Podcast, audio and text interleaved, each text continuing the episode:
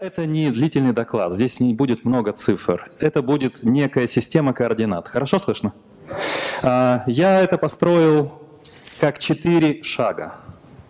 Первый из них а, вместе с одним немецким мыслителем можно назвать «Сумерки идолов». А, «Сумерки богов», «Сумерки идолов», «Сумерки кумиров» или «Утрата смыслов и целей». А, для меня одна из главных проблем сегодня. Ну, например, всем известный Фукуяма цитируется каждый день в тысячах мест университетов мира. А, неосторожно сказал о конце истории. Я совершенно согласен, но с другой стороны.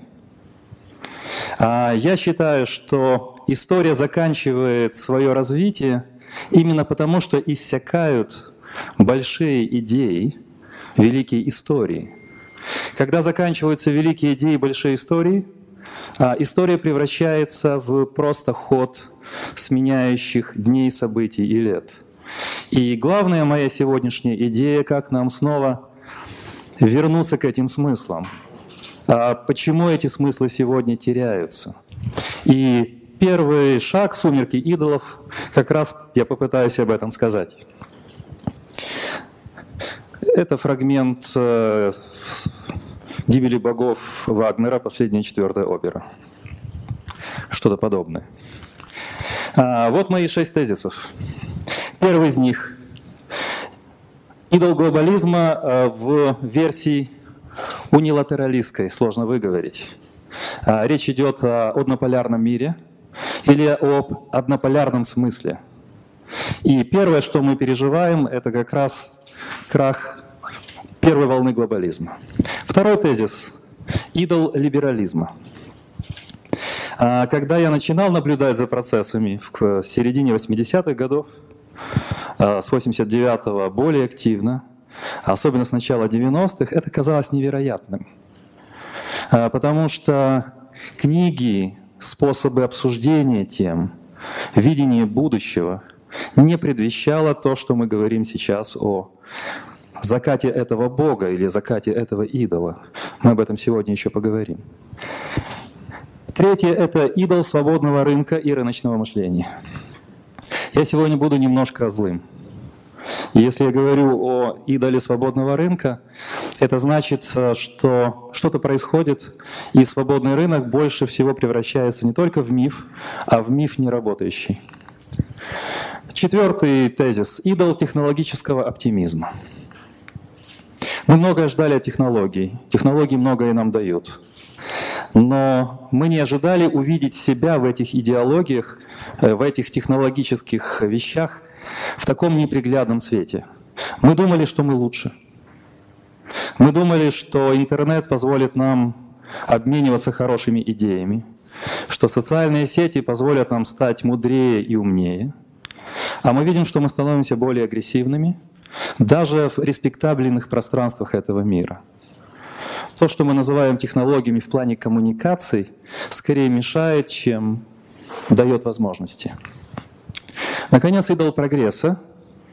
Здесь, в этом зале, мы где-то год назад, вот Владимир сидит на задних рядах, мы обсуждали тогда только что вышедшую книгу Стивена Пинкера «Просвещение сегодня». И как раз мы разбирали идею прогресса там. Внимательно, на деталях, течение трех часов. Поэтому я могу только сослаться на это. И, наконец, идол зеленого мышления. Я имею в виду здесь не а, экологию, не экологическое мышление, а то, что имеется в виду под э, раздроблением, радикальным плюрализмом, множественностью, постмодерном и прочими-прочими вещами, о чем вы прекрасно знаете. Итак, попытаюсь кратко описать эти моменты. Вначале коснемся глобального мира. А, уже несколько лет назад вышедшая книга Киссинджера красной нитью проходит идея о том, что привычный нам мировой порядок исчезает у нас на глазах. Мы не знаем, какой будет следующий шаг. Мы только наблюдаем поднимающиеся силы, которые начинают соревноваться с Западом. И также мы говорили о том, цитируя а, доклад Макрона в конце августа этого года о том, что мы, наше поколение, переживает потерю Западом гегемонии. Это очень интересное время.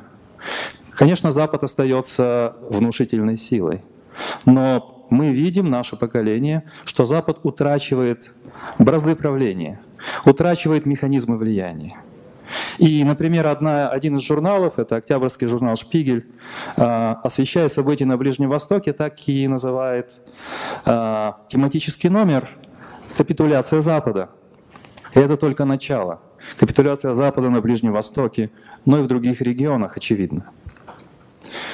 А, вот несколько книг, которые об этом говорят красноречиво.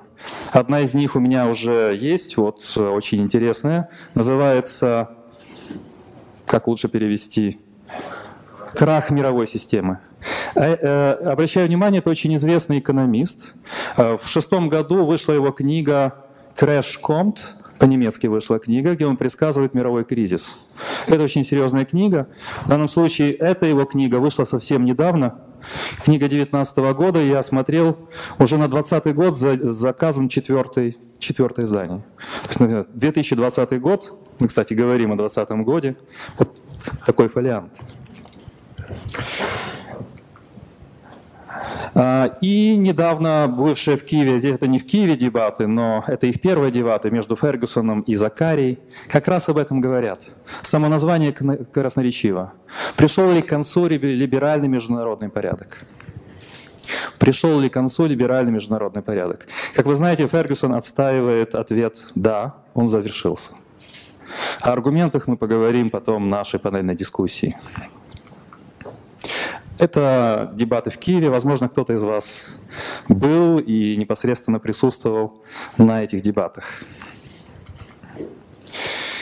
А, если я позволю себе несколько деталей, чтобы это не выглядело слишком тезисно. Вот мы говорим о кризисе свободного рынка и о том, что этот порядок, либеральный миропорядок, а, разрушается на наших глазах. Это кажется невероятным. Мы его воспринимаем как некую ценность. Но является ли он неким справедливым порядком? Является ли он путем вперед? Является ли он развитием? Я приведу несколько цифр. Эти цифры Жан Циглер, вице-президент консультативного комитета Совета по правам человека ООН. Что он говорит здесь? Он говорит, что глобальные жертвы нашего экономического порядка, он говорит о западной системе, это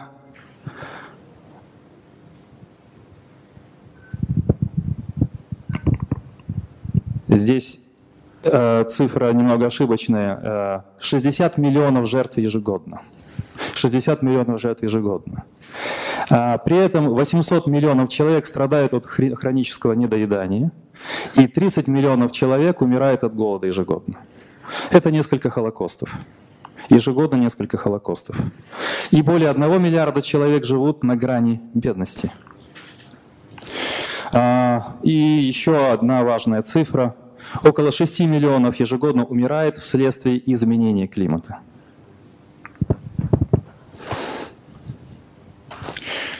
Более того, очень часто либеральный порядок называют революцией богатых против бедных. Одно, одни из последних данных я думаю, вы их прекрасно знаете, говорят о постоянно увеличивающемся разрыве между богатыми и бедными. Здесь интересно, как эти цифры понять. Давайте буквально немножко задержусь на этой цифре, потому что иногда цифры надо рассматривать в контексте. Факты нужно рассматривать в контексте. У нас есть э, два подхода, две перспективы. Один из них. Нам говорят о том, что постепенно повышается уровень жизни в наиболее бедных слоях населения. Как бы растет минимальный уровень жизни. И об этом постоянно говорят во всей прессе либеральные авторы. С другой стороны, мы также видим, что увеличивается разрыв между богатыми и бедными. Вот э, цифра. 85 самых богатых людей мира обладают богатством, превышающим богатство 50% мирового населения. Это 3,6 миллиардов человек. А 1% людей планеты обладает более 50% мирового богатства. И по прогнозам этот разрыв будет все более увеличиваться. Поэтому вопрос э, нужно ставить таким образом. Это хорошо или плохо? Каким образом мы можем сократить этот разрыв. Справедливо ли, что в мире растет разрыв между богатыми и бедными? Если это несправедливо, то, возможно, правы те, кто говорит об этой скрытой революции.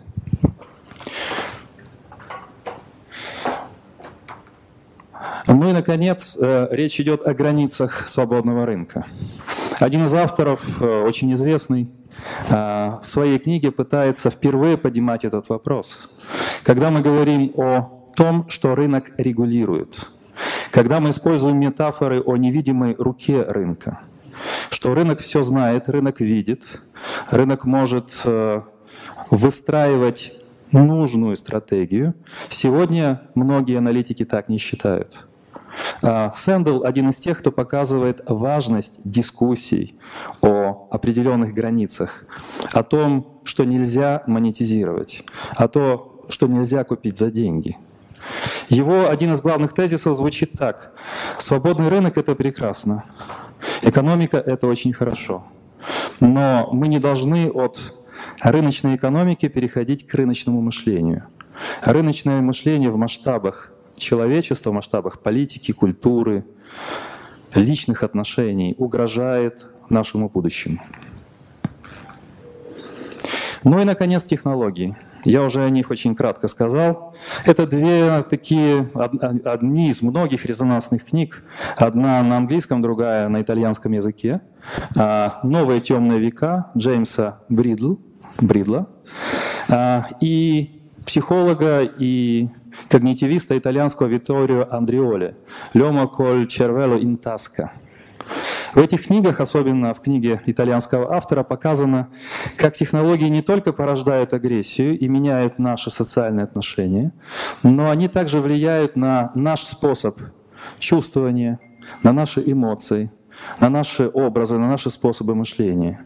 Незаметно мы меняемся вместе с ними – Технологии меняют нас и не в лучшую сторону. А, итак, я обозначил шесть главных тезисов. Это крушение идолов, и я надеюсь, что мы на дискуссии это обсудим. Тогда возникает вопрос, каковы контуры будущего?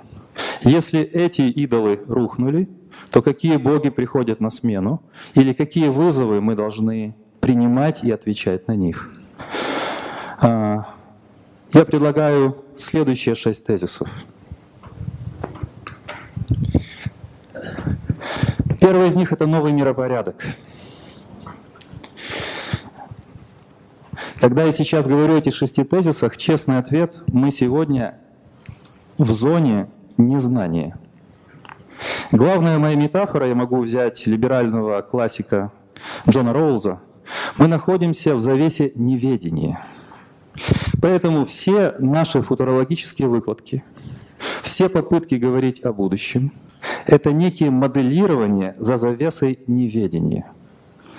Потому что мы попали в фазу, когда старые измы умерли или умирают на наших глазах, новых измов не открыли, то есть наш словарь старый не работает, новый словарь мы не получили, и мы находимся в той фазе, когда у нас не выработан новый словарь. Очень часто много, что вокруг нас происходит, мы не знаем, как назвать. Это одна из самых главных задач. Вот когда мы говорим о новом миропорядке, а, мы понимаем, что это порядок многих центров сил. Китай, Индия, возврат России в игру, об этом пишут западные эксперты. А, ислам. А, все эти силы будут бороться за свое место в этом миропорядке. Все эти силы будут претендовать на то или иное влияние, и не только региональное. Поэтому мир ближайшего будущего — это мир многообразных центров силы, а значит, это мир новых конфликтов. Поскольку у нас нет международных институций, которые могут сдержать эту, это желание конфликтовать. И мы должны готовиться к тому, что нас ждет серьезное испытание на возможности понимать и договариваться. Я пока вижу по тем вещам, которые происходят последние годы, что мы пока не умеем это делать.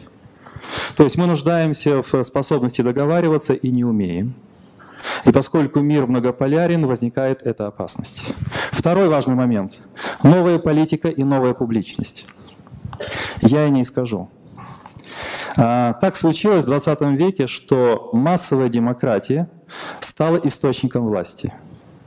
И на протяжении 20 века большинство можно было индоктринировать с помощью продуманных шагов. Сейчас я о них скажу. Но сегодня все труднее контролировать из каких-то центров большинство.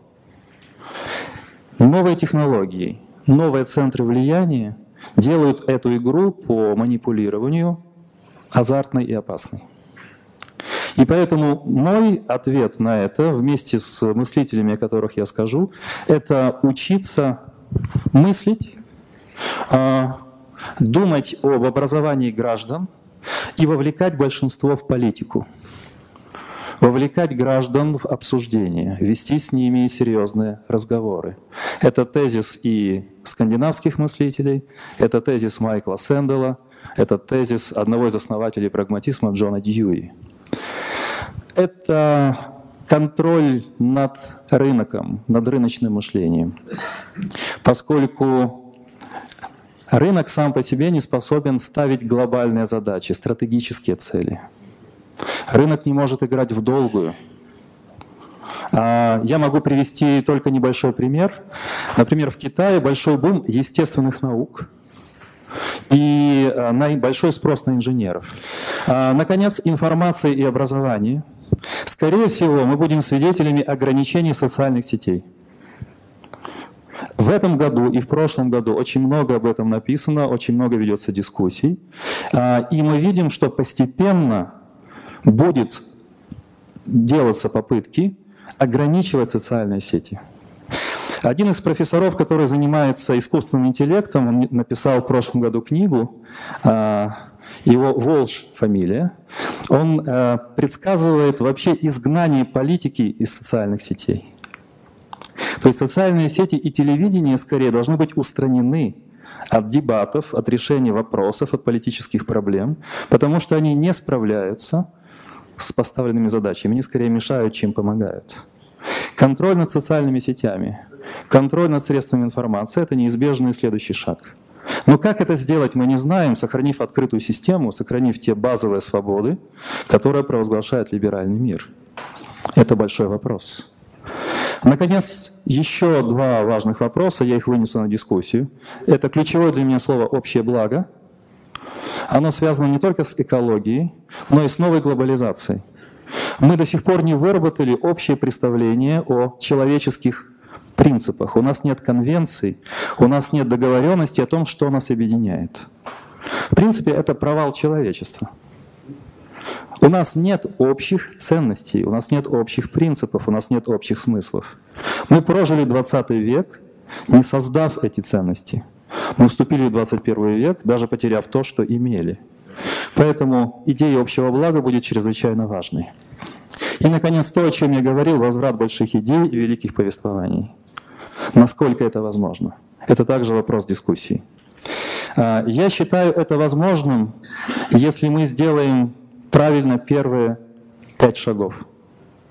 А, если мы вернем идею общего блага, если мы будем думать об образовании граждан, если мы включим большее количество граждан в обсуждение, тогда мы можем говорить об общих ценностях, объединяющих нас, и тогда мы можем вернуться к большим идеям, великим историям. Пока этого нет.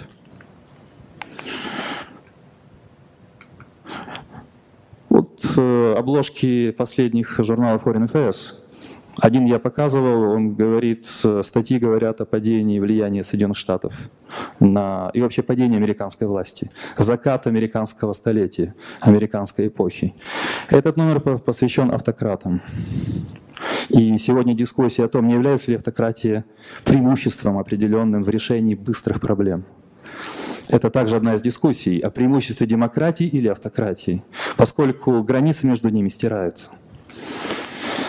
А, и в конце концов мы стоим перед кризисом, который сравнивают, это один из самых выдающихся исламоведов мира сегодня, вот его фамилия внизу.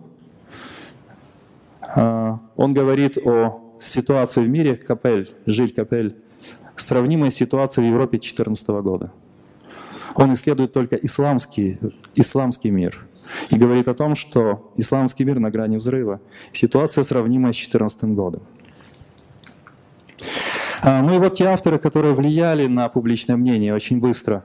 Это я говорил на одном из занятий об этом очень подробно. А, спор начала 20 века. Демократия – величайшая иллюзия или реальность? А, Джон Дьюи настаивал на том, что нужно давать гражданам адекватную информацию, учить их вести дискуссии, анализировать, аргументировать, оценивать факты, оценивать события надлежащим образом. Это гарант открытой системы. А Липман изобрел противоположную систему. Демократия — это иллюзия, и главная задача элит — это создание каналов воздействия, создание иллюзий демократии. Править должны небольшие элиты.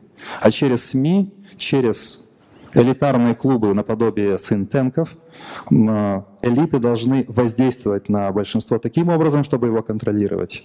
Он использует метафору невидимого управления.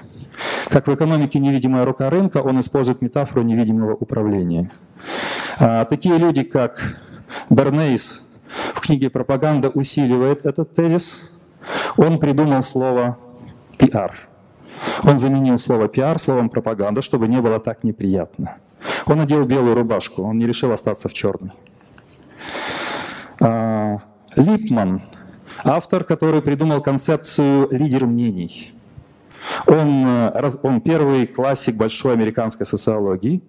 А, и по, Лип, по а, Лазерсфельду, Лазерсфельд, Пол Лазерсфельд, он считает, что СМИ действуют через лидеров мнений – вам ничего это не напоминает, ничего не похоже? А СМИ сами по себе не так влиятельны, если они будут действовать через определенные каналы. А его крылатая фраза «нужно обрушить на граждан поток информации, чтобы у них возникла иллюзия информированности». Ключевое слово – иллюзия информированности. Вот эта схема. А, медиа, лидеры мнений и массы.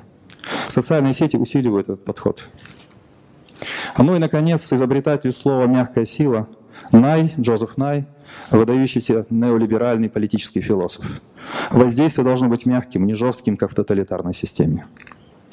Таким образом, что можно этому противопоставить? А, я говорю о этом треугольнике очень важном. Дьюи, Сэндл, скандинавский вариант. А, мне кажется, что другого пути нет.